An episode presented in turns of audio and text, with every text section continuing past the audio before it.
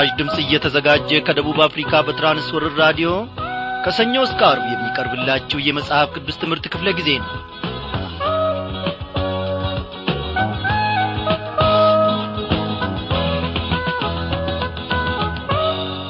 በጌታ የተወደዳችሁ ክብሯን አድማጮች እንደምን አመሻችሁ። እግዚአብሔር አምላካችን ያለፉትን ቀናት በሰላሙ ውስጥ ጠብቆን ከቁጥርም ሳያጐለን እያንዳንዳችንም በነበርንበት ስፍራ ከዐይኑ እይታ ሳያርቀን እንደ ገና ደግሞ በዚህ በራዲዮ ሞገድ አማካኝነት እንድንገናኝ ፈቃዱ ሆኗል። እግዚአብሔር እኔንም እናንተንም ለመጠበቅና ከጠላት ለመታደግ ፈጽሞ አይተኛም አያንቀላፋምም። እስራኤልን የሚጠብቅ አይተኛም አያንቀላፋምም ተብሎ በቃሉ ውስጥ ለእኔና ለእናንተ ማረጋገጫ ሆኖ ተሰጥቶናል። እግዚአብሔር ለዘላለም ይክበር ይመስገን። እነሆ ከጓዳችን እስከ አደባባይ ድረስ የጠበቀን የታደገን የመራን የደገፈን እግዚአብሔር አምላካችን ለዘላለም በዙፋኑ ላይ ጸንቶ ይኖራል። አለቀ ዘመኑ። ስለዚህ የምርጫው ጊዜው አሁን ነውና ከአሁን በኋላ ደግሞ አንተ ትወርዳለ አታስፈልግም ተብሎ ለእግዚአብሔር አይወራለትም አይነገርለትም። እግዚአብሔር ዙፋኑ ለዘላለም የጸና ነው። በአራት ዓመት በአምስት ዓመት ምርጫ ያስፈልገዋል ተብሎ የእግዚአብሔርን ሥልጣን የእግዚአብሔርን ወንበር የሚቀማ ማንም የለም። እግዚአብሔር ዓለማትን በሥርዓቱ ፈጥሯል ይመራልም ይገዛልም። እኔና እናንተንም እንዲሁ በሥልጣኑ ያስተዳድረናል። እግዚአብሔር አምላካችን ዝናው አንድ ጊዜ ተወርቶለት ከዚያ በኋላ ደግሞ ፈጽሞ የሚጠፋ አምላክም አይደለም። ይህንን ድንቅ ጌታ ከፍ ከፍ እያደረግን ወደ ዕለቱ ዝግጅታችን እናልፋለን። ዛሬ እንግዲህ ተከታታዩን የዮሐንስ ራእይ መጽሐፍ ጥናታችንን እንቀጥላለን ማለት ነው።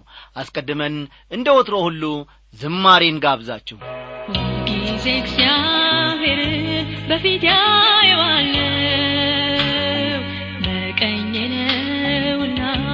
ለምን እፈራለው ከቶ አልታወክም ተደግፌዋለው በዘላለም ክንዱ በቅፎ አርፌያለው ምላሴ ሐሰትን በእርሱ አደረገች። ስጋዬም ደግሞ በተስፋ ታድራለች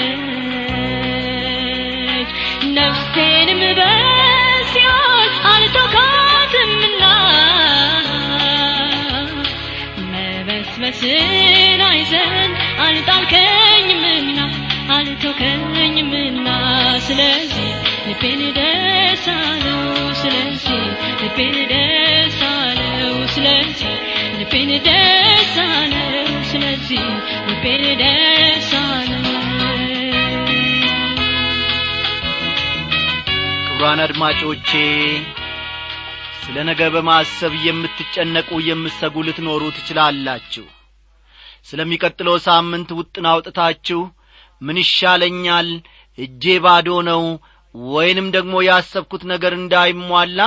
እነሆ ብዙ የሚጐሉኝ ነገሮች አሉ እያላችሁ የምታውጠነጥኑ የምትደምሩና የምትቀንሱም ልትኖሩ ትችላላችሁ።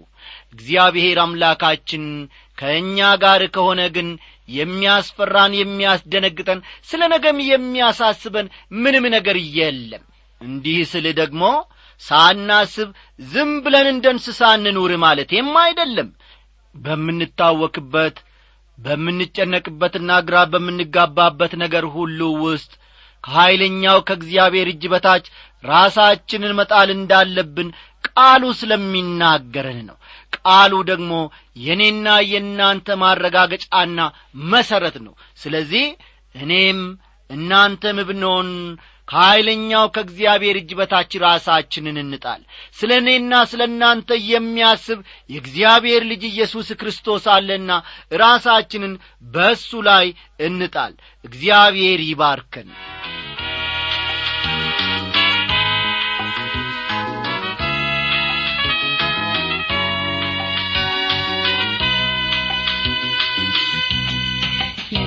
የህይወትን መንገድ አንተው አሳየኸን ከፊት ጋራ ደስታን አጠገብከን ባንተ ደስ ብሎኛል ሐሴትን አደረኩ!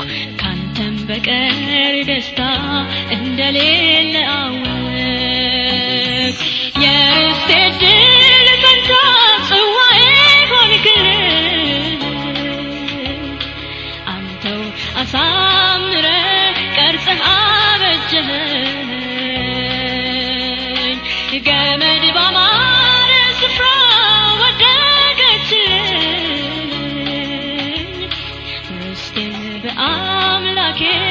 እጅግ ተዋበልኝ እጅግ አማረኝ ስለዚህ ልቤን ደስ አለው ስለዚህ ልቤን ደስ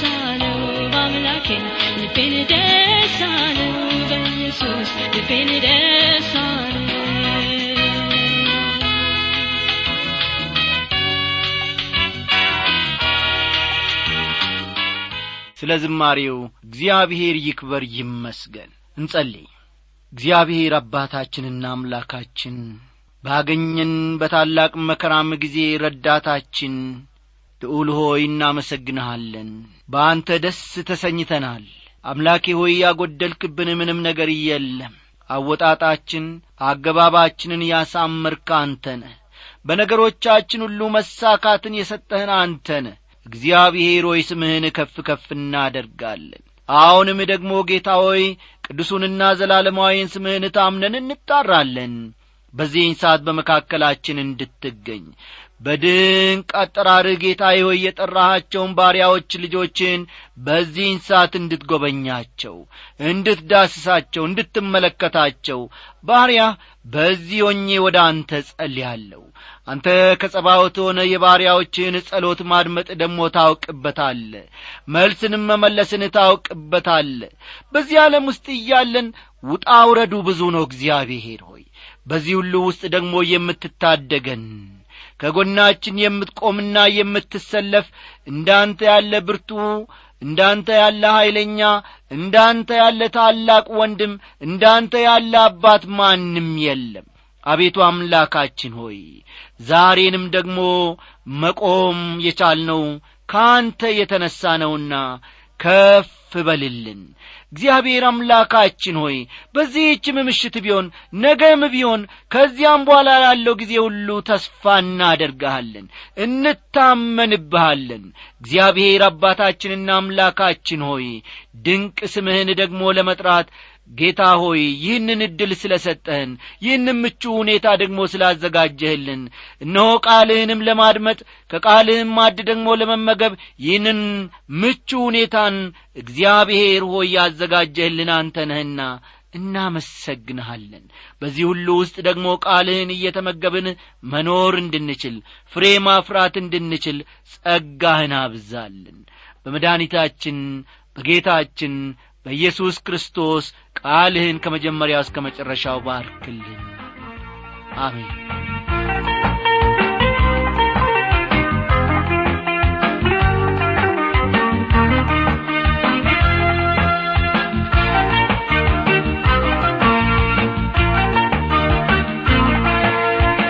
ክቡራን አድማጮች ባለፈው ክፍለ ጊዜ ጥናታችን ሦስተኛውና የመጨረሻው የዮሐንስ ራእይ ክፍል የጀመረው ምዕራፍ አራት ላይ መሆኑን ምክንያቱንም ደግሞ ስንጠቅስ ምክንያቱም ስለ አብያተ ክርስቲያናት መናገሩን ትቶ ስለ ሰማያዊ ነገሮች ማውሳት የጀመረው ከዚያ ምዕራፍ በኋላ መሆኑን ጠቅሰን ዮሐንስ በራእይ ወደ ሰማይ መነጠቁን ሰማያዊ ነገሮችን ማየትም መጀመሩን። እኛም ብንሆን ከእርሱ ጋር ሰማያዊ ነገሮችን መመልከት መጀመራችንን መጠቃቀሳችን ይታወሳል።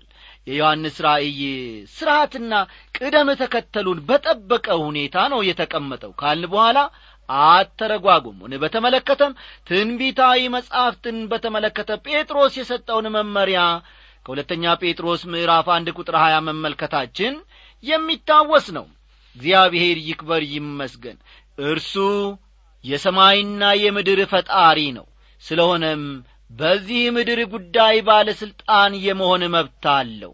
ምዕራፍ አራት ውስጥ እንደ ፈጣሪ ሲሰገድለትና ሲመለክ የምንመለከተውም ከዚህ የተነሣ ነው ብለን ትምህርታችንን ሰፋ አድርገን ባለፈው ክፍለ ጊዜ ጥናታችን መመልከታችን ይታወሳል። አዎ አያይዘን ደግሞ ምድርን መፍጠር ብቻ ሳይሆን ምድርንም ዋጅቷል።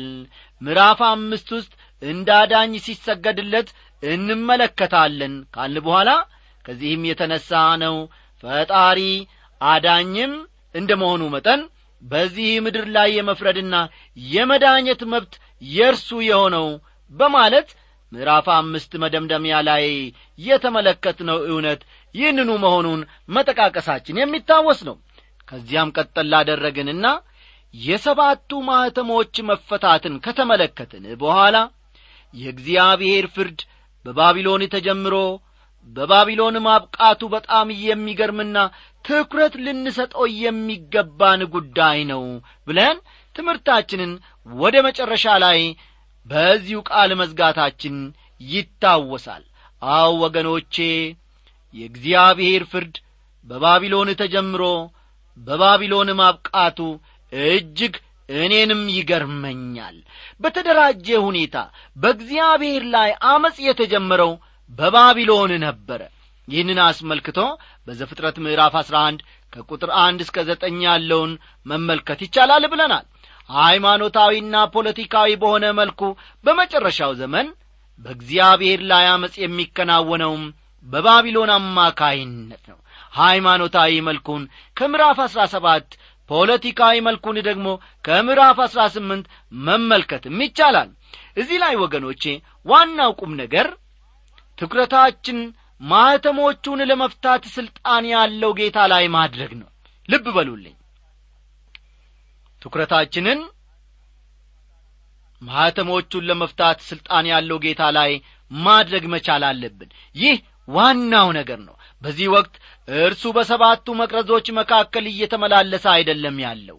እንደ ሊቀ ካህንነቱም ለሰዎች እየማለደማ አይደለም። በአሁኑ ጊዜ እርሱ በመላው ምድር የሚፈርድ ዳኛ ነው ብለን ትምህርታችንን መቋጨታችን ይታወሳል። ዛሬም የዚያኑ ቀጣይ ክፍል ይዘንላችሁ ቀርበናልና እስቲ መጻፊያ ደብተሮቻችሁንና እርሳሶቻችሁን እስክታዘጋጁ ድረስ በዚህች አጭር ሙዚቃ ወደዚያው እንሸጋገራለን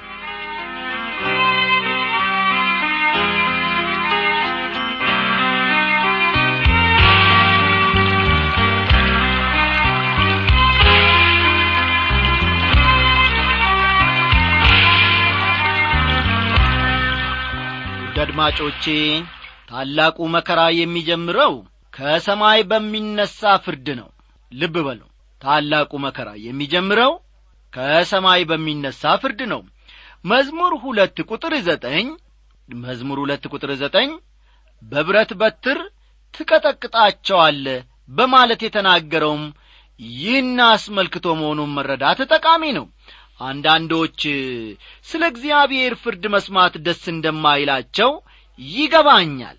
ታዲያ በዚህ ምድር ያለውን አመፅ በሌላ በምን መንገድ ነው ማስወገድ የሚቻለው ለመሆኑ የዛሬ ሁለት ሺህ ዓመት በመጣበት ሁኔታ ጌታችን ዛሬ ቢመጣ በዚህ ምድር ያሉ ባለሥልጣናት በፈቃደኝነት ሥልጣናቸውን የሚያስረክቡ ይመስላችኋልን? በፍጹም ፈቃደኞች አይሆኑም። ሥልጣን ሁሉ የጌታ ኢየሱስ ክርስቶስ ብቻ ይሆናል። የመፍረድና የመዳኘት መብትም ሆነ አቅም ያለው እርሱ ብቻ ነው ታዲያ በዚህ ምድር ይህን መብት የሚያስረክበው እንዴት ነው? ዘማሪው እንደሚለው አሕዛብን በብረት በትር በመቀጥቀጥ ብቻ ነው። በዚያውን በጀመርነው የዮሐንስ ራእይ ጥናታችን የምንመለከተውም ይህንኑ ይሆናል። በታላቁ መከራ ውስጥ የሚያልፉት የእግዚአብሔርን ጸጋ የናቁና ያጥላሉ ሰዎች ናቸው ቤተ ክርስቲያን ግን በዚህ መከራ ውስጥ አታልፍም። ምክንያቱም እውነተኛይቱ ቤተ ክርስቲያን በእግዚአብሔር ጸጋ ደህንነትን አግኝታለች። በሬዲዮ አማካይነት ወንጌል እንዲሰበክ የእግዚአብሔር ፈቃድ የሆነውም ሰዎች ወንጌልን ሰምተው እግዚአብሔር ወደ አዘጋጀው ደህንነት እንዲመጡ ነው። በታላቁ መከራ ማለፍ አለማለፋቸው የሚረጋገጠው ክርስቶስን ለመቀበል ወይም ላለመቀበል በሚያደርጉት ውሳኔ ነው። ከምዕራፍ አራት እስከ ምዕራፍ አምስት ያለው ከምዕራፍ አራት እስከ ምዕራፍ አምስት ያለው በምድር ላይ ለሚመጣው ፍርድ የሚሆነውን ዝግጅት ያመለክታል። ፈጠን ፈጠን በሉ። በምድር ላይ ለሚመጣው ፍርድ የሚሆነውን ዝግጅት ያመለክታል። ምዕራፍ አራት ውስጥ የእግዚአብሔርን ዙፋን ተመለከትን። ልብ በሉ። ምዕራፍ አራት ውስጥ የእግዚአብሔርን ዙፋን ተመለከትን። ምዕራፍ አምስት ውስጥ ደግሞ ኢየሱስ ክርስቶስ በሰባት ማኅተሞች የታተመውን መጽሐፍ ሲፈታ ተመለከትን። ምዕራፍ አምስት ውስጥ ኢየሱስ ክርስቶስ በሰባት ማኅተሞች የታተመውን መጽሐፍ ሲፈታ ተመለከትን። የታላቁ መከራን አስከፊነትና አስጨናቂነት በሚገባ ለመረዳት የሚከተሉትን ነጥቦች ማስተዋል ይጠቅማል። ልብ በሉ። የታላቁ መከራን አስከፊነትና አስጨናቂነት በሚገባ ለመረዳት ከዚህ በመቀጠል ያሉትን ነጥቦች አንድ በአንድ ማስተዋሉ ይጠቅማል። አንደኛ ታላቁ መከራ ታላቁ መከራ አመፅ እንደ ልቡ የሚፈንጭበት ጊዜ ነው። አመፅ እንደ ልቡ ፈጠን ፈጠን በሉ እንደ ልቡ የሚፈነጭበት ጊዜ ነው። ምክንያቱም አመፅን የሚከለክለው ወይም የሚገታው መንፈስ ቅዱስ እንቅስቃሴ ላይ አይሆንም ያን ጊዜ። አመፅን የሚከለክለው ወይም የሚገታው መንፈስ ቅዱስ በዚያን ሰዓት እንቅስቃሴ ላይ አይሆንም። እንዲህ ሲባል ግን ሙሉ በሙሉ ይህን ዓለም ትቶ ይሄዳል ማለትም አይደለም። ከባለ አምሳ ቀን በፊትም ቢሆን መንፈስ ቅዱስ በዚህ ዓለም ነበረ።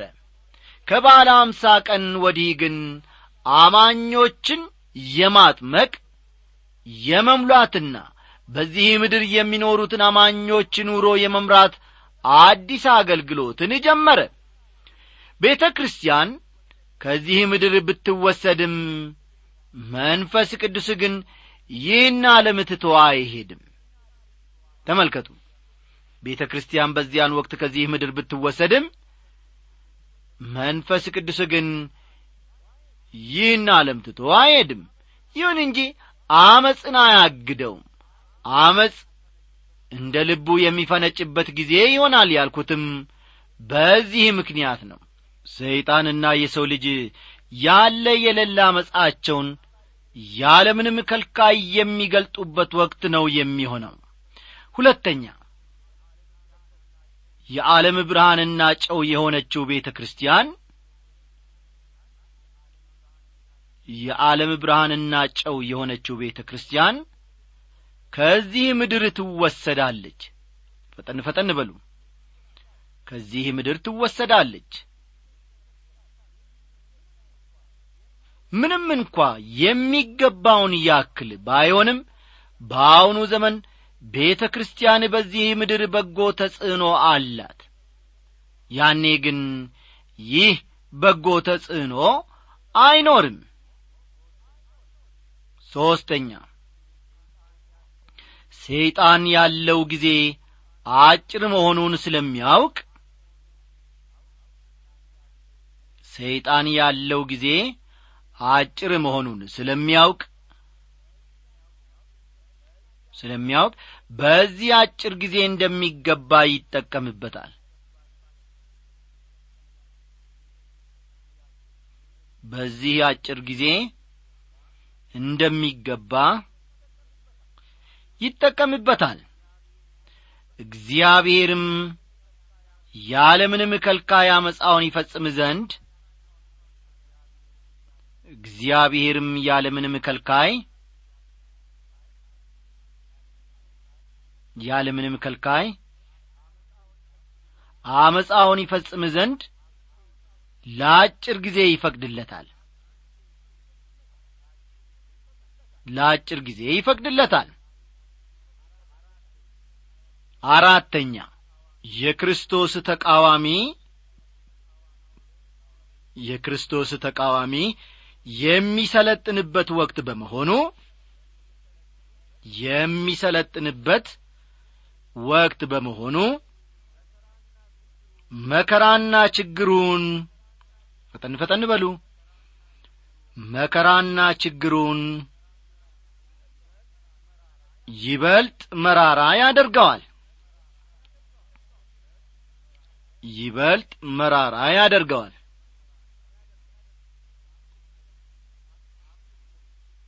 አምስተኛ። ታላቁ የእግዚአብሔር ፍርድ። ታላቁ የእግዚአብሔር ፍርድ የሚጀምርበት ወቅት የሚጀምርበት ወቅት ይሆናል ቁጥር አሥራ ሰባትን መመልከት ይቻላል። ታላቁ የቁጣው ቀን መጥቶአልና ማንስ ሊቆም ይችላል የሚለውም በዚህ ምክንያት ነው። ታላቁ መከራ የሚጀምረው ቀስ በቀስና ቅደም ተከተሉን በጠበቀ ሁኔታ እንጂ እንደ ማዕበል ወይም እንደ አውሎ ነፋስ በድንገት ብቅ አይልም ወይም ከተፍ አይልም። ማኅተሞቹ የሚፈቱት ተራ በተራ ነው። በእያንዳንዱ ማኅተም መፈታት መካከል በቂ ጊዜ ይኖራል።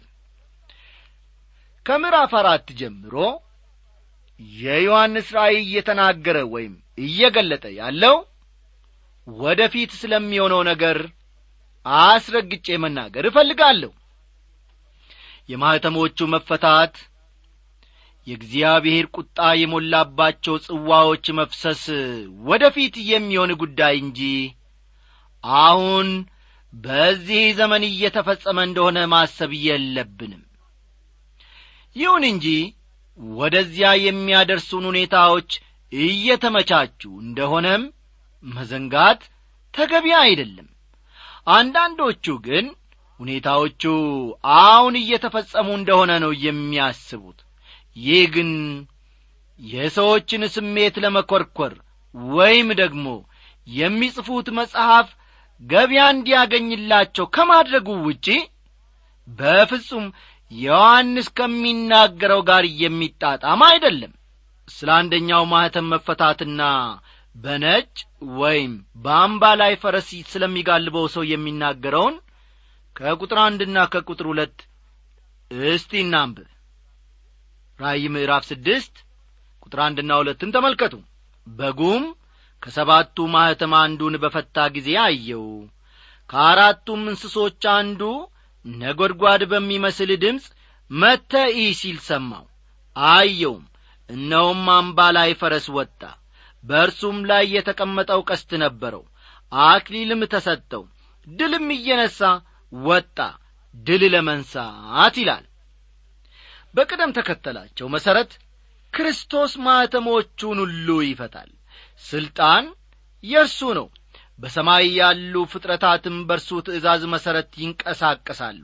ስለሆነም አራቱ ፈረሰኞች እንቅስቃሴ ለማድረግ ተዘጋጅተዋል።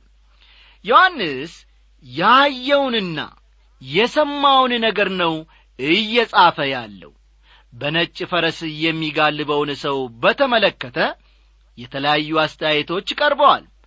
አንዳንዶቹ ሰዎች ክርስቶስ ነው ይላሉ።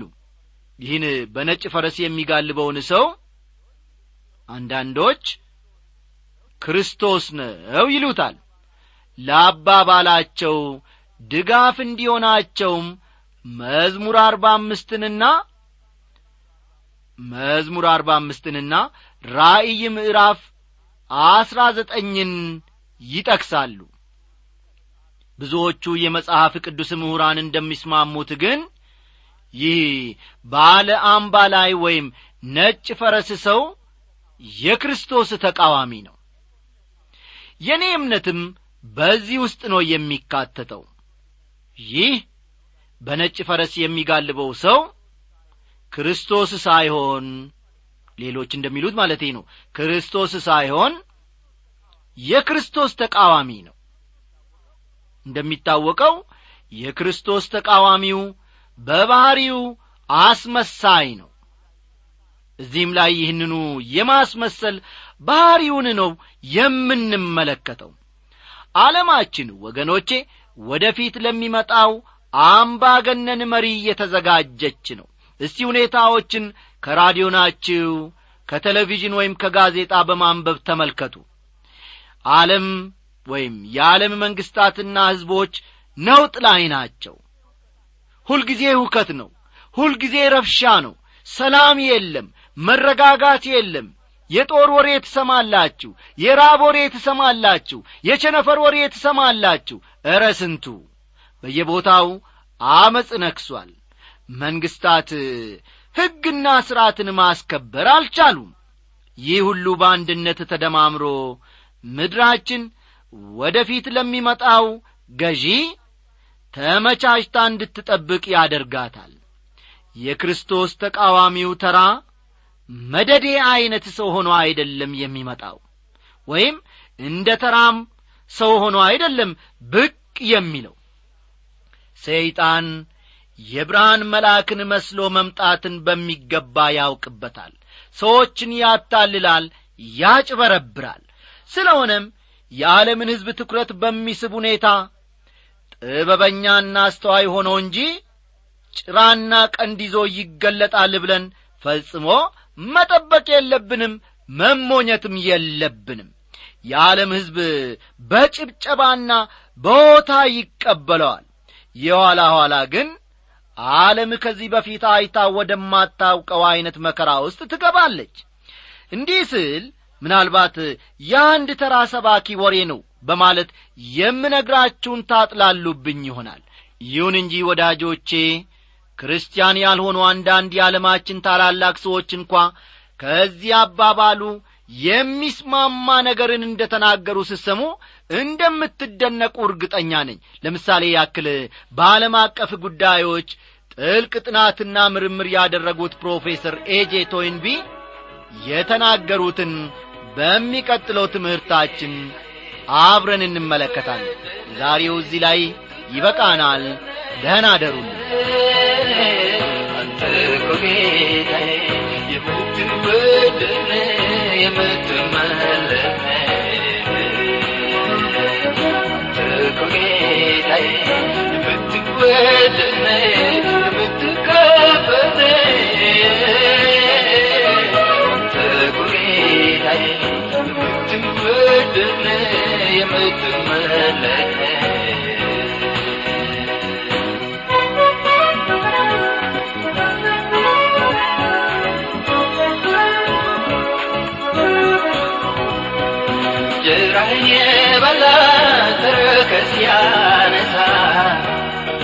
በደል ኃጢአቱ ሳትቆጥር ስትረታ የሰው ድሃ አይደለ ግን ታባብላለ ያው ተክል አድርገህ ታሳድገዋለ ታለመልማለ እኮ